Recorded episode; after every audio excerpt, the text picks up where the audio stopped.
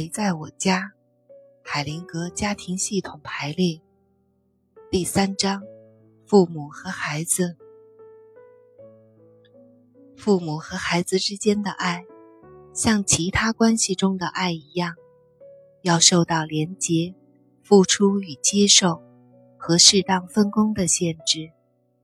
和其他方面的爱不同的是，只有在付出和接受保持在不平衡的状态下，父母和孩子之间的爱才能获得成功。在父母和孩子之间，和爱相关的第一个系统法则就是：父母付出，孩子接受。不管父母是什么人，也不管他们曾经做过什么事情，孩子从父母那里接受的最有价值的东西，就是生命的机会。孩子从父母那里接受生命，接受他们为自己的父母。父母对他们来说是别无选择的。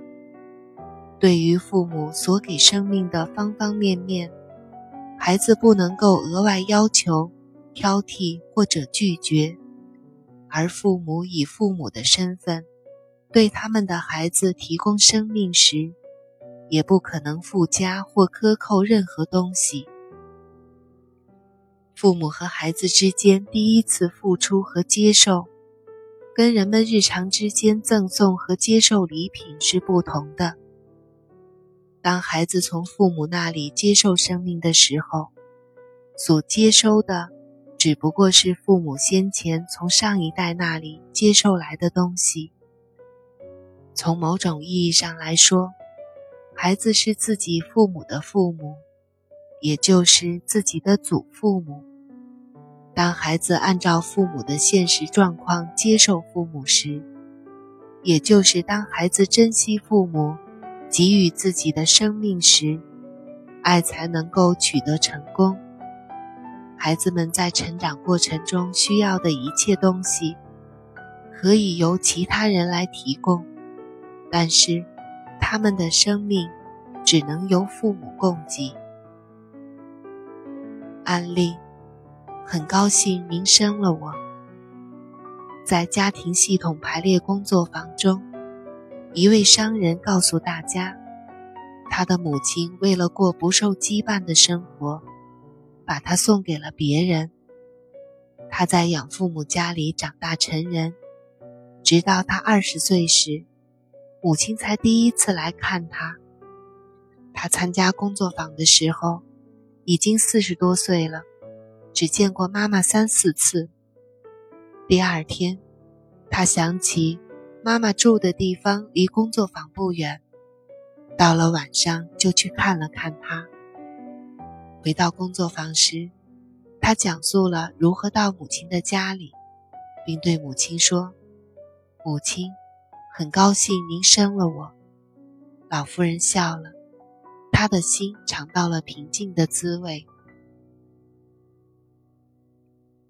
当父母被他们的孩子接受时，当他们看到闪现在孩子眼里的光芒时，当他们听到“很高兴您生了我”这样令人愉悦的话语时，都会得到深深的满足。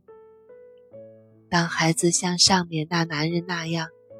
接受现实中的父母时，自己才能获得平静。父母除了给了孩子生命之外，也给孩子们提供了其他的东西。他们照顾孩子，提供给孩子的既有有利因素，也有不利因素；既有好的机会，也有坏的机会。在父母的关系中。孩子要面对付出和接受之间巨大的失衡，就算想去平衡它，也是无能为力的。付出和接受之间不可调和的失衡，是孩子们必须面对的第二个爱的法则。年幼的孩子所感受到的和亲生父母连结的爱。在面对父母的具体行为时，是很盲目的。孩子的表现让人觉得，爱不允许有差异，好像只有相似，才能把他们连接在一起，而不同的则必然要分开和失去。他们用行动证明自己心灵深处的信念：只有同样的，才能连接在一起。这种无意识的假设，会引起孩子们本能的冲动。就是要像父母亲一样，只有这样才能和自己的父母连接在一起。在年幼的孩子中，最容易见到这种情况。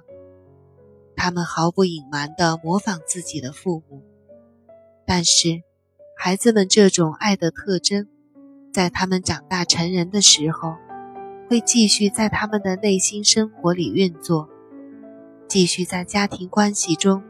扮演一个重要的角色。这种发自爱的行动，会让孩子跟随着父母受苦。虽然这常常是无意识的，但是由于不断的重复父母的不幸，从而使这种不幸一直延续下来。安利：乖女儿。一个三十五岁的妇女告诉大家，她快要离婚了。她曾经有一段快乐的婚姻，三个孩子。至于为什么离婚，她自己根本就找不到任何合理的借口，但还是回绝了大家的建议，坚决不肯回心转意。在后来的治疗中，治疗师问了问她父母的情况，原来。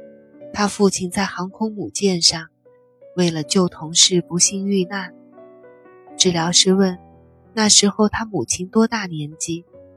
他回答说：“我爸爸死的时候，我妈妈才三十五岁。”治疗师接着问道：“难道你们家中的乖女儿，都得在三十五岁的时候失去丈夫吗？”盲目的爱推动着他，要重复母亲曾经经历过的事情，以便分担母亲的损失，好像第二次分离能够补偿第一次分离似的，好像他的离婚能证明他对母亲的忠诚一样。孩子们会无意识地渴望自己能和父母同样受苦，他们之间连结的爱如此之深。以至于让他们变得盲目，抗拒不了诱惑，力图通过接受父母的痛苦来照顾自己的父母。虽然他们的行为是发自于爱，并相信自己正在做着有益的事情，但实际上，孩子们开始执行自己祖父母的功能，并通过伤害自己。过起让自己的父母非常担心的生活，他们盲目的爱，保护着他们和父母之间的连结，试图通过执行父母的功能，付出给自己的父母，而不是从父母那里接受。他们把付出和接受的动力走向颠倒了，因而，在不知不觉中，让痛苦持续了下来。父母和孩子之间的爱，要服从家庭里的层阶，就是要求他们一直保持着不平等。父母付出，孩子接受，因而，爱的第三条规则就是：当孩子是孩子，父母是父母时，也就是说，在家庭内根据时间和功能而确定的层阶受到尊重时。爱才是完美的。